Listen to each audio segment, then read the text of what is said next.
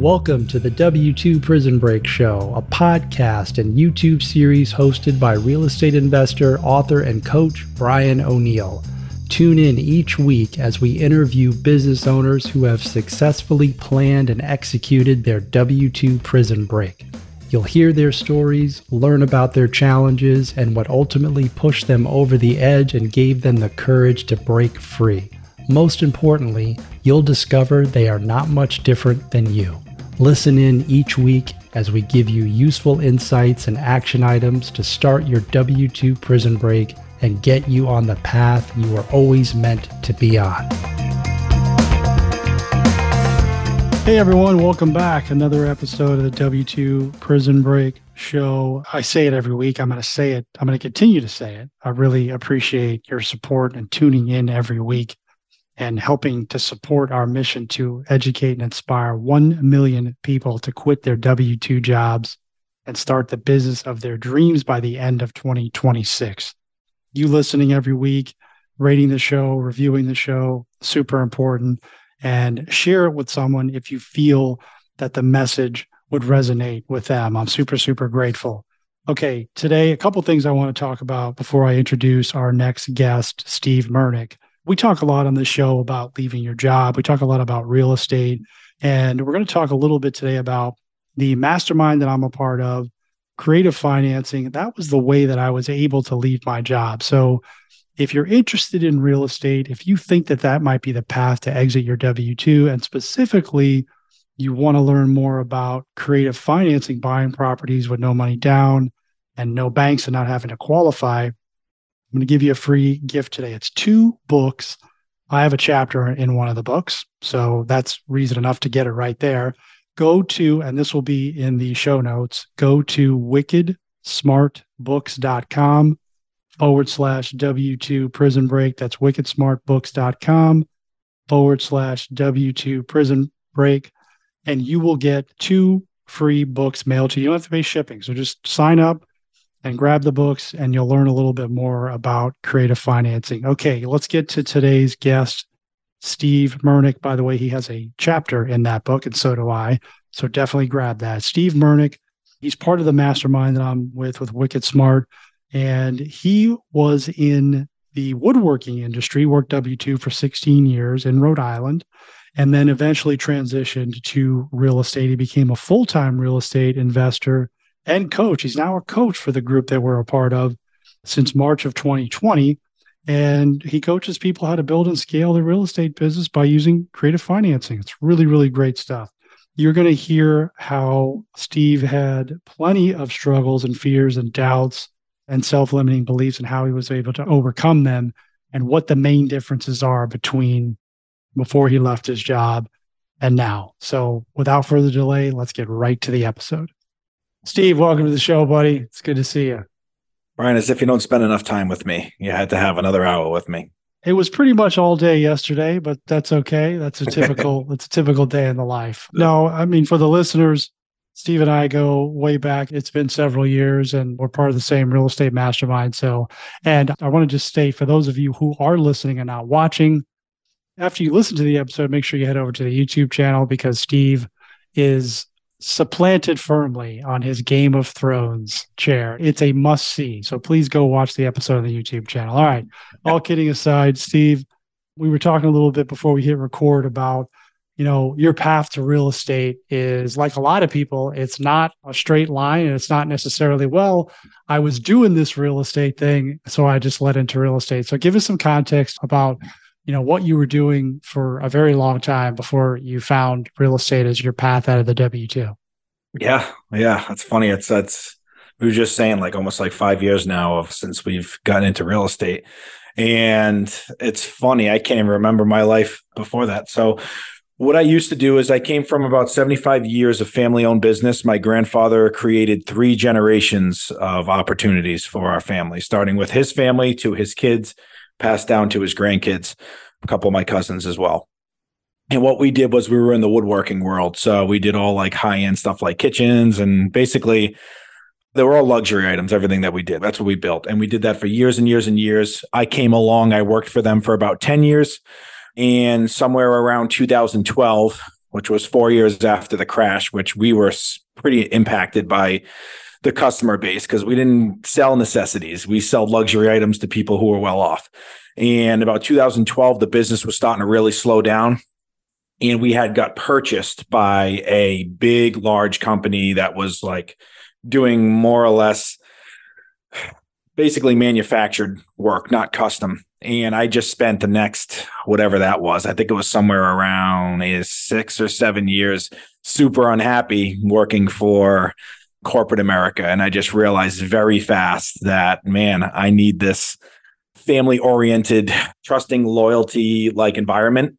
And just wasn't happy with my life at that point, to be honest with you. Yeah, very similar story. Okay, so how did you find? We're part of the same real estate group. We've been part of the same group for several years. You've been around longer than I have been.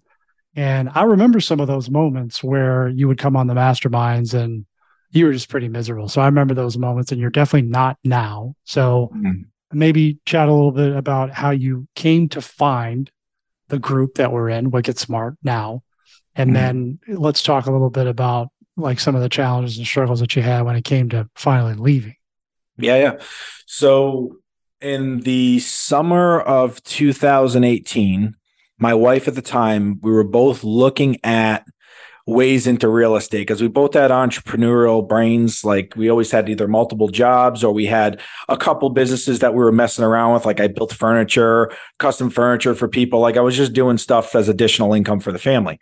But I wanted to get serious. And I just I knew real estate from other people, even my grandfather that I mentioned earlier that had the 75 years he created a family business. He had rentals all over the place. I didn't even know about this until probably five or six years ago, wow. but I just knew that I needed to get in there somehow. So it's so funny that first, before we even found out about Smart Real Estate Coach, we had gone and taken like a $50,000 HELOC out in our house to buy our first multifamily. As well, because I didn't know anything else, I just knew that that's what you do, right? And my ex-wife at the time had just got like a Facebook ad of smart real estate coach and i'm like this guy's from rhode island. He looks familiar. Either way i we started digging into him was like wow this guy's just like us. He's super honest. He's super blunt. It doesn't seem like there's any nonsense here. Come to find out and this is just a kind of this is an additive I'm talking about Chris Prefontaine. I did work for him back in like 2007 and did a bunch of stuff in one of his his luxury condos over on Thames Street, Newport, where we have the events. And I he was like a customer of ours for years, and I just didn't know because I didn't have really relationships with our customers. But that's how we came into it. It kind of just organically happened. And then we went and called and we talked to the whole family and just figure out is this what we want to do? And we didn't up buying that multifamily because we had put a bid on a house and somebody else outbid us. So like all this just happened to work out. And who knows if that one house that we didn't get the bid on would have affected where I am today. Amazing. I did not know that mm. story about Chris that you worked on one of his houses. Yeah. Now, he's referencing Chris Prefontaine, by the way, episode 15 of the W2 Prison Break Show, if you want to check that out. Chris Prefontaine, my coach and mentor, and Chris's as well. That's who we're referring to. Okay. So you mentioned, so it is kind of interesting how when you're looking for something, it just appears, right? Mm. What you said something that resonated me, which was you wanted to get serious. Like you've been kind of dabbling in these side businesses, which I think a lot of people who are working W2s are doing, but you wanted to get serious. So what was it that made you want to get serious about it?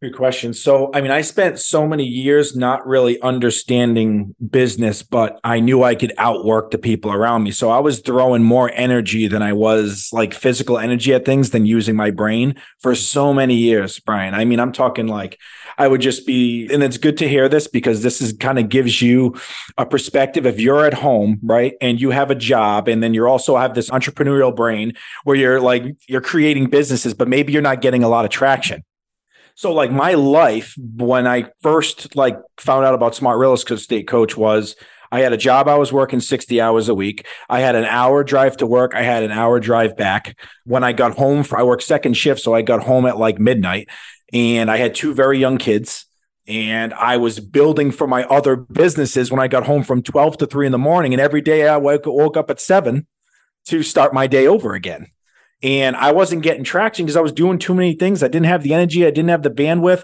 and there wasn't anyone surrounding me like looking over my shoulder to give me any kind of insight on what I could be doing differently that will find success instead of me just burning the candle on both ends and just thinking all this energy is going to equal to something. I needed somebody to be able to give me guidance. And I didn't have that for so many years. I just had the work ethics.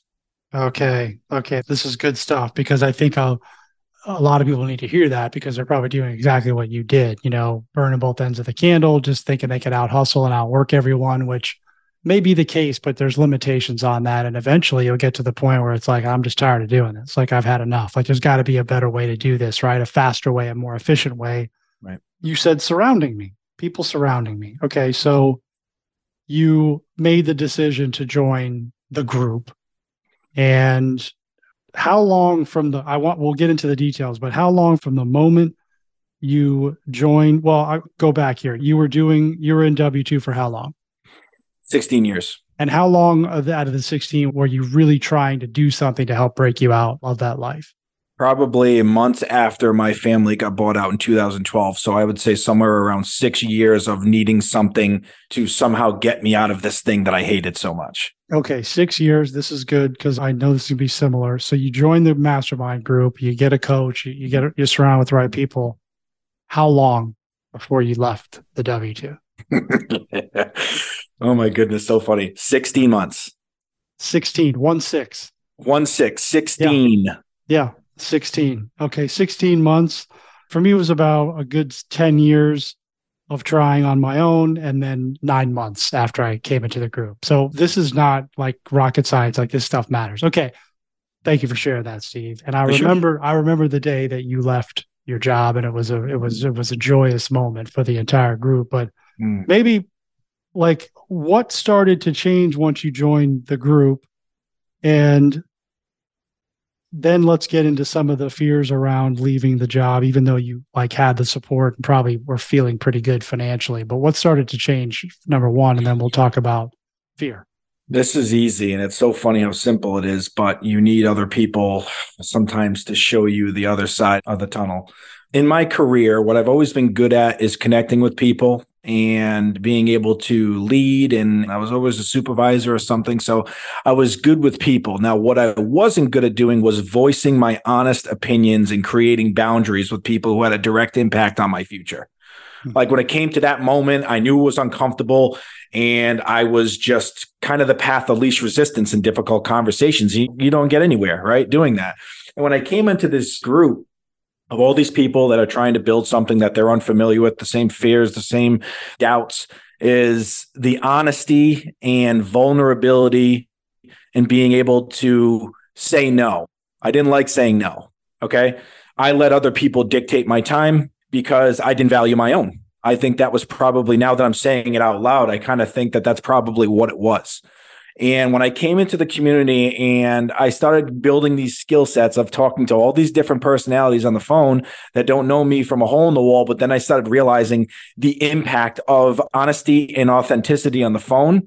I started to transfer and transition those same skill sets in my W 2 job. And then that's when, like, when I started speaking honest about my feelings, then I started realizing really how not only how unhappy I was with it, but also I had zero leverage on my future there. I, I just started to finally realize that. And I knew from the people I was surrounded by in this community and the overall genetics inside of me from people who said, I'm going to take the driver wheel right now and I'm going to take over and I'm going to change the path for hopefully generations like my grandfather did that was there. I just needed to see it and I needed to have the right tools to access what was already, I think, inside of me. Yeah, that was flipping awesome, Steve. Thanks for that. I, it mm-hmm. sounds like you just came up, revealed some things about yourself that you didn't even realize during that little talk there. So, really yeah. awesome stuff. Didn't value my own time. A lot of us have problems with boundaries, zero leverage on my future. Great stuff. Okay, so let's talk a little bit about because we keep talking about Wicked Smart, we keep talking about real estate. Let's talk a little bit specifically about what it is that we're doing and why that resonated with you because we are helping a lot of people. I love the thing about the sellers because, and we'll go back to that in a minute, but I love the thing about mastering this art of talking to people and how it carries over to other areas of your life. But let's talk about what we're doing first. Okay. So basically, what we do with the creative financial real estate that we're in is we take unconventional problems that sellers may be having in their life where they aren't able to, you know, come up with ways for them to get from point A to point B. And we're coming up with creative solutions that can get them there that are that break the conditional way that we think. Right we're able to help people say in you know on one side who have maybe some financial disrepair and their lives they don't understand how these moments in their life financially can impact them for the future we're able to help that and stop the bleeding and get them in a position to not only be able to take this say this home right and i talk about this a lot with students what a home represents is way more than just the house of where you live in it's a place where you you create memories. That's why this it's sentimental, right? People, this is when they have a bad day or they have something really terrible that happens in their life, let's say. They always can rely on this home that's going to be the place where they can be them in their you know highest or lowest moments in their life. There's a lot attached to a home outside of a transaction. So you have to be able to go ahead and humanize all the conversations that you have with these people and understand that there is some kind of pain here. And hopefully, there's a way that I can create something that's going to get them to exactly where they need to go. And if they don't, that's completely okay. If I can't help, I'm still going to put you in a position for you to go in a place that's going to still give you the ability to achieve what you're looking to accomplish. So the creative financial real estate puts us in a position where there's a lot of people out there, guys, that aren't like your normal seller that can just hire a real estate agent, sell their home, move on to the next thing. That seems like that should happen every time. The realistic side is, is it doesn't. And not everybody can just afford to hire a realtor or they're in a position to have this conventional transition. And we're out there seeking out these people who need help and coming up with solutions that can move them on to the next thing. Well said, Steve. And yes, it's all about what we do is we solve problems and we help people move on. I've often said this, and I know you and I have discussed this. The home is your primary residence. Typically, for most people, it's typically your number one asset in terms of the financial piece. But mm-hmm. above that, in my opinion, it's your biggest emotional attachment as well. Because again, like you said, the family, you grew up there, your family, your kids, you know, maybe, you know, some people who grew up in the house and they stayed there, right? They inherited the house from their parents, they still live there. So it's hard to let go of that. And you have to be you know, a lot of the sellers that we talk to, you and I have talked to thousands and thousands and thousands of sellers. And, you know, a lot of them are bombarded with people who are just throwing numbers at them and not listening to them. Like they're talking about the financial end. And any property that I've ever purchased has not typically been because of the financial side. It's been because of solving a problem for them, removing pain from their life and getting them to the next phase. So I'm glad that you brought that up. And a lot of people are flocking to this. A lot of people want to do this because of the uncertainty that's going on right now in the marketplace. Yeah. Yeah. This is when it comes to, I can't speak on all real estate because I've only focused on creative financial real estate but this has to be about people. Mm. There's sides of it that are obviously transactional when you have to get the numbers and stuff like that. But if you don't get to know the person, the situation they're in, how it's going to impact them, whether now or in the future, if they're not able to get to their goals, you can't help them. There is no solution that you can come up with if you don't know what the problem is. And I think that's probably in the beginning stages of building this business and learning the ins and outs of the skill set, I think that the human touch is missed in the beginning because maybe you're stressed out about talking to people and how they'll perceive you and all this other stuff that we tell ourselves that's not real, right? We tell ourselves that like the person on the other end is going to hate us. The person on the other end is going to, what if he finds out that I've only been doing this for a month? What if he finds, you know, you just start having all this internal negative dialogue. But the realistic side is you have to show up curious and looking to help somebody. If you can lead with your heart, then you'll be able to help somebody, whether that's with you or just putting them in a place that's going to be more beneficial for the whatever their situation is today. It's very important. People, I think a lot of people mix that because obviously you're getting paid to do this. Mm-hmm. So it may muddy the waters, right? And what it is that helping and then the financial gains of it. But at the end of the day, there is no financial gains unless you're doing this for the right reasons. Well said. Absolutely well said. So for everyone listening here, Steve's a coach. Okay, not only was this the the exit to his W two, which we're going to talk about in a minute here, but he coaches his stuff alongside of me and some other great people. So, which may or may not been his, his plan when he came in, but he is a coach. He's a tremendous coach, and you know this is the type of stuff that really changes lives. He's changing a lot of people's lives. Okay, Now, you come into the community, you start doing some real estate deals. Now you're feeling like you want to leave, right? It's time to go. I remember, I remember this several years ago, but maybe kind of walk us, take us back to that moment, what you were thinking, and ultimately, what was it that got you to, you know, to pull the trigger and leave?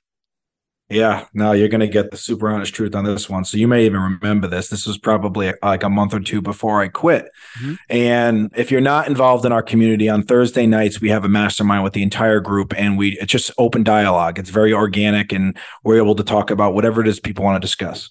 Mm-hmm. And so what I worked second shift, so an Eastern time for where I live, it's 5:30 at night and my lunch break was right around that time.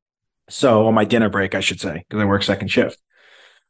And I was having a rough, rough day. I was pissed.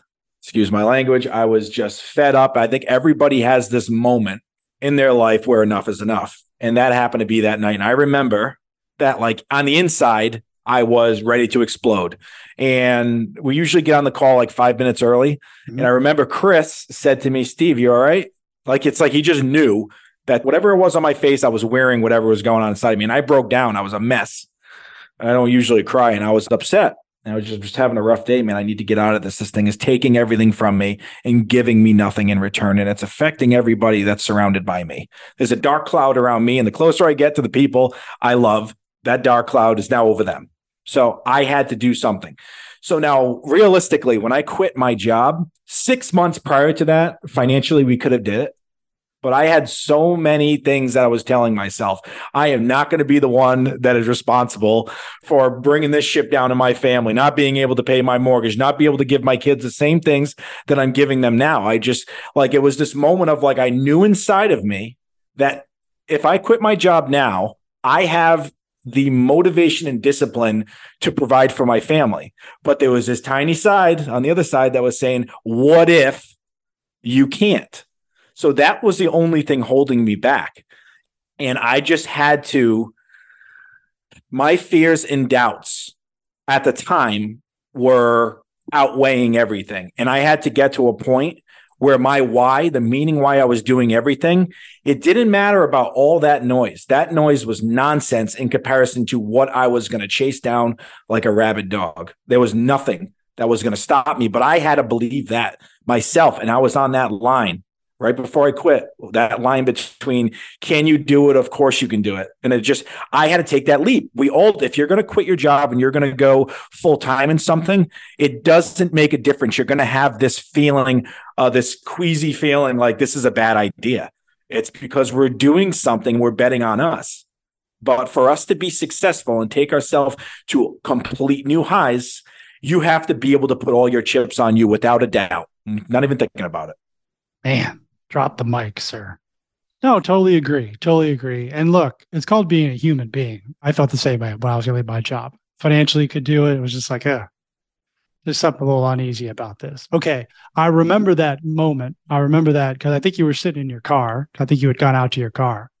Mm. And I believe you kind of expressed your concerns on the mastermind. So, what was it I mean, everything you said, I've heard it all. So many people have said it, you know, the fear of betting on yourself, like, what if it doesn't work? You know, what, blah, blah, blah. But you're really close. You're like right on the line.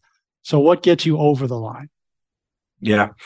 So, I had spent at that point, let's say 16 months around these people who have made massive changes in my life. And I'm not just talking, I'm not talking about financially, talking about personal growth wise i mean i found things about myself that i didn't allow myself to access you know like the vulnerability. I'm one of those people who are on the outside i'm fun. I like to engage but no one knew like the darkness that could have been inside of me about certain things. I just wasn't somebody to share those things.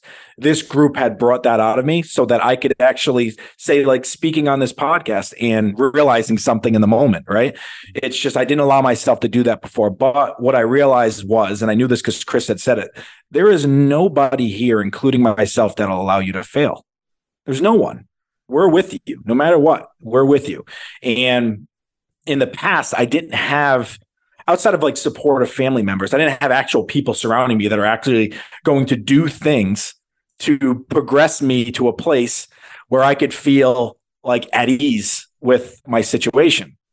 And I think the fact that I didn't feel alone and I had so many people all they wanted to do was give themselves to me. Like whatever they could give me, they would give me. And they were looking for nothing in return.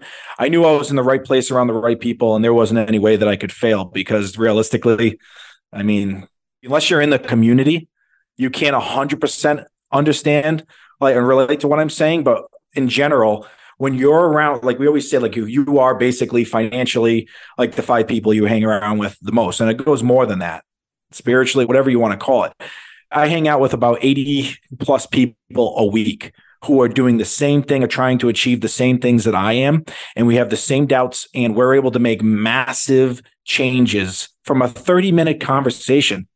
As simple as that. And a lot of it's just limited in beliefs. It's as simple as like what holds us back is always between our ears because the skill sets and the abilities that we have are almost indistinguishable, right? But it's like what the person can master with the internal dialogue is what stops them or makes them great. Totally. What stops us is us. Always, always, mm-hmm. always. And, and when we don't get what we want, we look at outside factors that are out of our control and we blame that. Great sure. story. Great story there. And then, you know, the support. Nobody in the community told you that you can't do it. Steve, stay in your job. Nobody said that. I remember that too. Everyone was encouraging, like, hey, it's time for you to go, man. It's time for you to go. Now, did anybody outside of the group tell you to stay in the job? It's funny, right? Like, this is another thing. You have to understand the purpose of some of the relationships that you have with people in your life. And it could be the closest people that you love more than anybody in the world, right? Pick anyone you want, whether it's sisters, it's mothers, it's grandparents, whoever it is. And they're what they want to do is they want to protect you and they love you and they want to have everything work out for you. But those people sometimes aren't the ones that are going to propel you into what you're looking to accomplish. Right. So I think it's important that whoever it is that you're surrounded by, make sure they're at least doing, if you're taking advice from them, they're doing what you're doing. They're going through the same journey or they're ahead of you, right? So they can give you foresight on what potentially is going to happen if you do these things. Mm-hmm. That's incredibly important. I feel like there was a second question there, Brian, and it lost my brain. No, that was it. I mean, I think the the advice that you're giving is, you know, hey, look, if you want to become a real estate investor and quit your job, you don't talk to somebody who worked for, you know, the government for 40 years and retired with a pension. like that's the wrong person, right? You would go sure. talk to maybe your grandfather, right, who, who had actually been a real estate investor or get around the right people. So be careful right. who you take advice from. We normally let me know if you agree with this or not, Steve, is we have these self-limiting beliefs like, no, I can't do that. I shouldn't do that. That's risky. I shouldn't do it. And then we go out and we look for people to validate that belief. And the easiest way to do that is to go to our family members who will tell us what we want to hear, trying to protect us, or people who are in our circle in a W 2 that will say, no, no, no, don't do that. I wouldn't do that. I wouldn't do that if I were you. And what they're saying is, yeah, I wouldn't do that if I were you because they're scared of that scares them. So would you agree with that? Yeah, projecting other people will project their insecurities on you just because it's unknown territory. They don't have a perspective, right? So it scares them, like anybody. And another thing I, I think it's important when it comes to like when it comes to the doubts mm-hmm. within yourself. Like this is you have to go into this. Just say you're trying to be a business owner, not even necessarily real estate there's going to be plenty of moments of uncomfort, doubt, all these feelings. It's normal, right? And it's okay that you're feeling that way. When it comes to the uncomfortable side, though, if you're feeling uncomfortable doing something you haven't done before, it just means that you're accessing potential that is completely foreign to you and you're un you don't know the results of what you're going to do and you're scared of what if it doesn't turn out that way but I can tell you right now what this journey of taking a chance myself, which that's what it was. I had to take a chance. I said, you know what? I'm not happy with my life right now. And what am I doing other than complaining and hanging out with people who like complaining? I'm just another one of the people, right? Sucked into this negative space that I'm just living in all the time. Hmm. So put yourself in a position it's okay that you feel uncomfortable. It's okay. That's a good thing. But you have to give yourself the ability to see what the other side of this dark tunnel looks like. Because I can tell you right now, being on the other side, when I came into this community, I was an expert in woodworking and what it was that I did. I was, I could look you in the eye without blinking and tell anybody who was wanting to have a question about woodworking, there was nothing that I didn't know or I didn't feel confident about. And when I came into doing something new, I was incredibly uncomfortable because I felt like a 17 year old again at a job for the very first time. And I didn't know what to do. I didn't know what the processes were. I didn't know the tricks. I didn't know how long things would take. So my expectations were all screwed up. You have to be willing to surrender to this and lean on the person that you chose to put in front of you to bring you to the next level of whatever this thing that you're chasing is. I'm referring to coaching.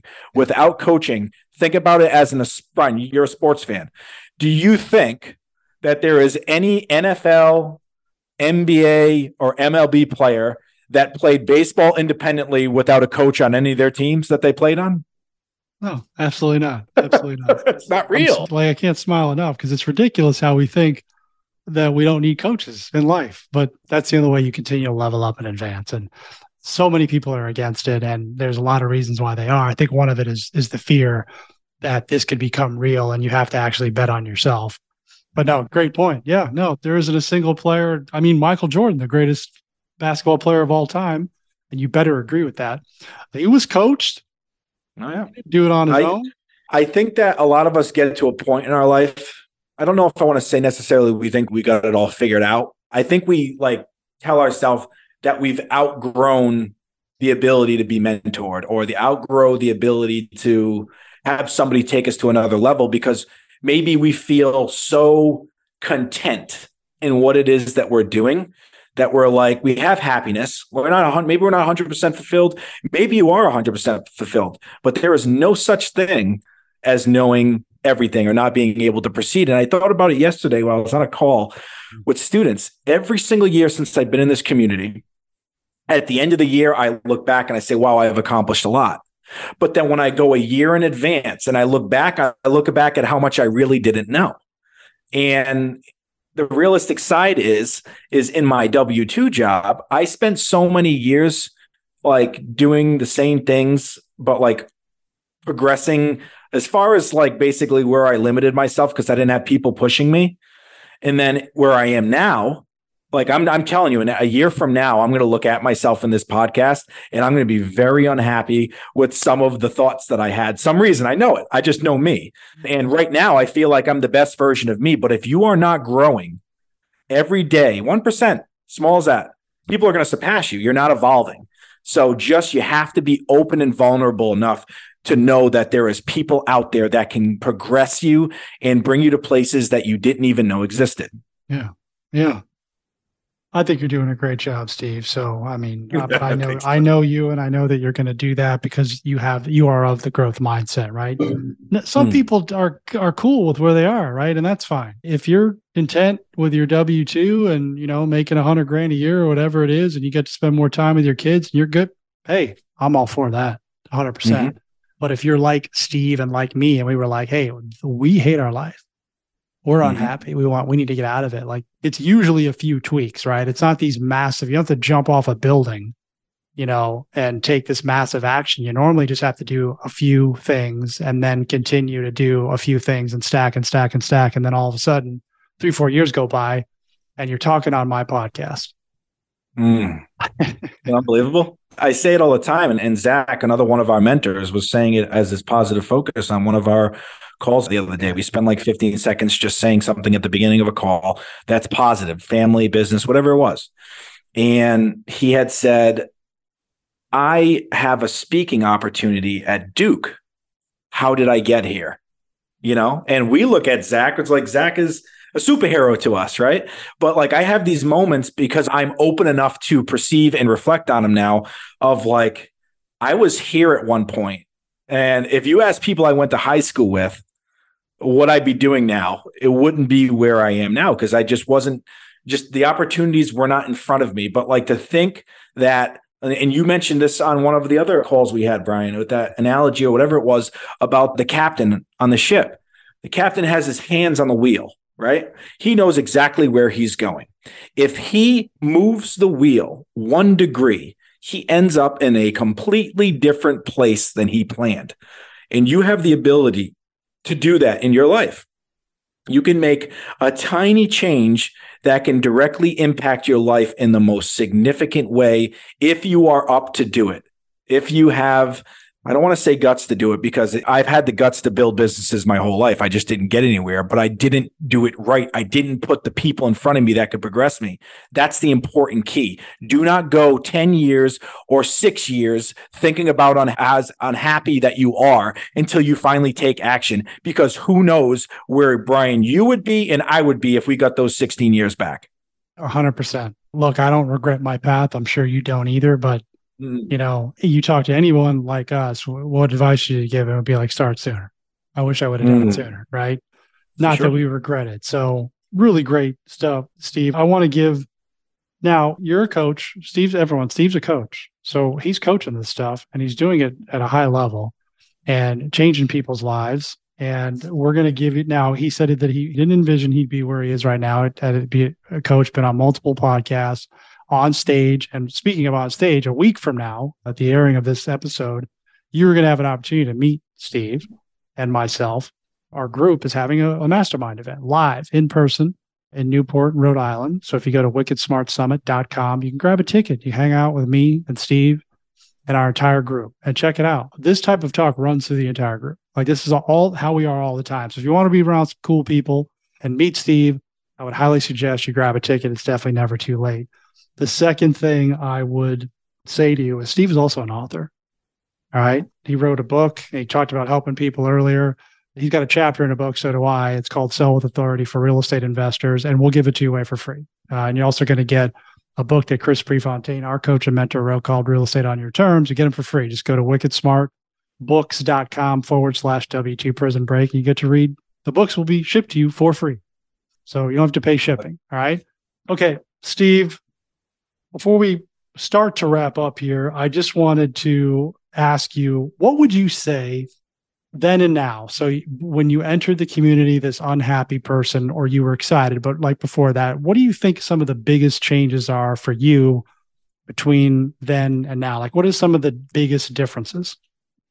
So this specific business, creative financial real estate that we're in, mm-hmm. I think what it's done for me is let's take out the real estate side, the business side, learning how to really listen and put value in front of people first without looking for anything in return has changed my relationships in my life. And, I, and it started with just calling sellers, right? Learning how to talk on the phone. And what it ended up turning into is always being present, always being authentic, always being me instead of being what I think other people want me to be. This niche of real estate and being surrounded by people who have challenged me to think differently, challenged me to access places that make me feel uncomfortable, go deeper. I had mindset coaches. Like the only reason why I can talk about these things and articulate them is because I knew nothing about them and I knew I needed to. And because the people surrounding me they can't get the best version of me if I'm not working on myself first. If I'm a person that buries all my emotions like I did for the majority of my life, right? Those people who are trying to connect with me can't connect because I are not allowing people to do so. And this group has given me the ability to learn how to focus on me because I felt so selfish for so many years thinking about doing something for me. It was always about everybody else. And I never left time for me. Right. And what I was able to give these people was a fraction of myself in comparison to now. Mm-hmm. So be vulnerable enough, okay, for you to really feel things that maybe you necessarily push down to the bottom. Like allow those things and reflect on them because when you start to reflect, now I have the ability to connect with my students. Like I can go ahead and feel these things they're feeling, and just by their their overall tone or whatever it is that they're going through, I can get to that place and I can help them. And the only reason why is I know how to get to that place inside of me now. And it's very important. It changes, as Brian, you know, it changes the way you talk to your children. It changes the way you talk to your spouse, your wife, your family members. It's a completely different world if you'll take the chance to go there. 100%. Couldn't agree more. And I love that you did. I knew you wouldn't talk anything about dollars because most people just think if they're going to hire a coach, it's got to be quantified in dollars. While that is true, the side benefits are so much outweigh the financial and then some because we're oh not oh, here on this earth just to earn a bunch of money, right? That's it, man. I love that. What would you say? I just got a couple more questions for you, Steve. Mm-hmm. What would you say? What habits, maybe it's one or two or three or whatever it is, that you do that you didn't do before, right? That set you apart or that make you successful that you're doing on consistently on a daily basis? Now, this, I will tell you this, Brian, to be honest, for a very long time, I didn't take care of myself physically, my diet or workout or anything like that. About six months ago, I took it serious from Chris, as we were talking to earlier. He challenged me. Talk about clear and blunt to the point. You want to take action and you're fighting it, have the person that you trust the most tell you, Steve, you've been talking about this since I've known you for five years, and you still haven't started working out and you still said uh, eating healthy. Either start now or stop talking about it. And when I did, my goodness, how different the world is when you feel good about you and you feel good inside and you feel healthy and you're not tired and all that stuff I was talking earlier about like being the best version of you. These things are all parts of the puzzle here for you to be able the best version of yourself. The other thing is, and this sounds so simple and so stupid, but like I always used to go to bed late and wake up late and do everything and be very uh, react. I'd always be reacting instead of being planned. So now my days and everything, I'm planning the night before. I'm waking up early. I'm I'm exercising. I'm having a daily routine. I'm doing something finally for me, so that I'm winning starting out the day. And everything else just falls into place. It's easy. And then the other piece, and this is more of an organizational piece, but like before I came into this group, I had a calendar on my phone. I didn't use it, but I had a calendar on my phone in my entire life down to when I'm supposed to be cooking meals, when I'm picking my kids off the bus stop, work stuff, everything. It is in my calendar down to a T. And then there is, as you know, Brian, you've heard my phone a million times. There is an alarm that is paired with it so that I can go ahead and always be prepared because I was living a life of just never being prepared and reacting. And that affects how productive I am. So I think those are the main things in my life right now that are probably fueling the success that's to come and the, and right now the things I'm focused on. I love it. The small things. I mean, health and fitness is important to pretty much everybody, but other than Chris calling you out on it, which is again, that's one of the benefits of being part of a group is like people are, oh yeah, you'll do it next year. It's like, no, quit talking about it. Either do it or quit talking about it. What other tweaks have you made that's you've been able to do it for this period of time and stick with it? Accountability. This is the big piece. Russell, another coach in our community, awesome. He every single morning we send each other metrics. We do that through what this is called an Oura ring. It's basically like the Whoop app. It monitors your sleep, your sleep, your activity, everything, restfulness, all that stuff. And every day, the first thing we do when we wake up is we send our numbers and a voice memo to each other, specifically a voice memo, so we can hear the overall tone in our voices, what kind of mood we're in, and all that stuff and we say what we did that we did all of our disciplines right we ate our breakfast we worked out we got this much sleep whatever it is that is a huge piece of this because when you don't have somebody else holding you accountable sometimes it's very easy for us to take the road of least resistance which is just saying i'll do it tomorrow but the thing is is tomorrow never comes you have to get in this routine. You have to build these habits. And once these habits are in place, they, they just become a part of your life. That's it. Instead of this thing that is like this, you know, this giant mountain that we're like, I got to do this again. I don't love working out. I don't love running, but I'll tell you this how I feel when I'm done with it and how I feel when I look at myself outweighs any of this nonsense in my brain. I tell myself about this is going to be tough. I don't want to do it today. I'm tired. That's all for the birds now because I know the results. You're just to give you a chance to see what the results are. Totally. Thanks for sharing that. By the way, folks, Russell Ham's been on the show as well. He's one of the earlier episodes. I have the ring too. I mean, and Chris, we keep talking about Chris. Chris is my accountability partner, the guy who told Steve to shut up, and stop talking about it. so I have to, to deal with him every morning, and he's up at like four something. So I wake up and you know he's already sent me everything. And look, we joke about it, but there's something to that, especially if you're a, a, teeny bit competitive. It's like, I don't want to work out either when I get up. I'd rather not do it. I'd rather stay in bed, but I know that I have to report. And it's like, I'm not going to, like, that's huge. So if you don't, and you can apply this accountability thing to anything in your life, it doesn't have to just be about health and fitness. any goal that you're trying to accomplish, the point that we're trying to get across is here, you don't have to do it by yourself. Like mm. you get around people that want the same thing and you do it together. Like I got to go run six miles after this podcast. I don't want to do it. It's like 30 degrees out, but I'm going to because I told Chris that I was going to do it. So yeah. this, t- this stuff matters. Wouldn't you agree? I hope that Cherry Hill treats you good today, buddy. Cherry I, Road. I know Cherry you're going Road, to run on Cherry right. Road. I'm going over to Cherry Road today. Steve, this has been tremendous. Okay, last question. Yeah. This is a wrap up here. You're in a room with all the listeners. They all want to leave their job. They don't like their life. They're in a place where they're feeling stuck and they're just not sure. What would you say to them? I would just let them know that doubts that's a natural thing that's going to happen to all of us okay it's okay to feel doubt it's okay to have insecurities in the moment but don't let that stop you from pursuing something that could be literally your dream life on the other side okay and i think this is important because i just saw this the other day if your listeners may listen to david goggins and i'm not religious he's not religious but he said this and this is really really impactful he said what if when my time comes and I go to the pearly gates and I'm standing there in front of God and he shows me a picture of myself and he gives me a stat sheet. And that stat sheet says, it says David Goggins, 182 pounds, Navy SEAL, Ranger School, all these accolades. And he goes, That's not me. Who is that?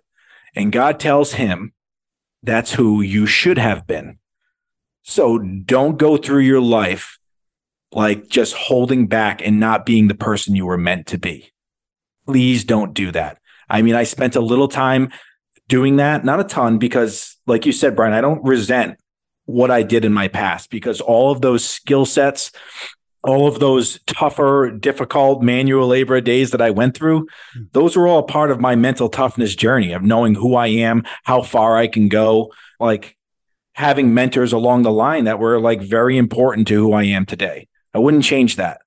What I would change is my overall view on myself. Because even though everyone around me saw potential and they thought that I was this, that, and the other, I didn't believe what they believed because I was telling myself things that weren't true.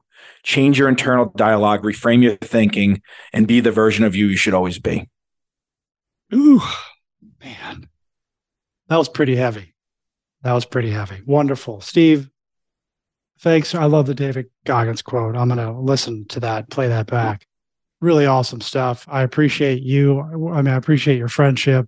I've learned so much from you. You were somebody that I looked up to when I came into the community, and you're just continuing to teach me some great stuff. Vulnerability is hard for people, especially men, mm. and you're doing a great job. So I appreciate your time today. I look forward to seeing you soon. And yep. everyone, make it a great day. Thank you for the platform, Brian. I appreciate you, buddy. Thank you for tuning in to another episode of the W2 Prison Break Show. Don't forget, you can watch all full episodes on our YouTube channel. Definitely check that out and please subscribe. Go to www.w2prisonbreak.com to learn more. If you like this show, please leave us a rating and review so we can continue to support you and the thousands of others planning their W 2 prison break. Here's to busting you out.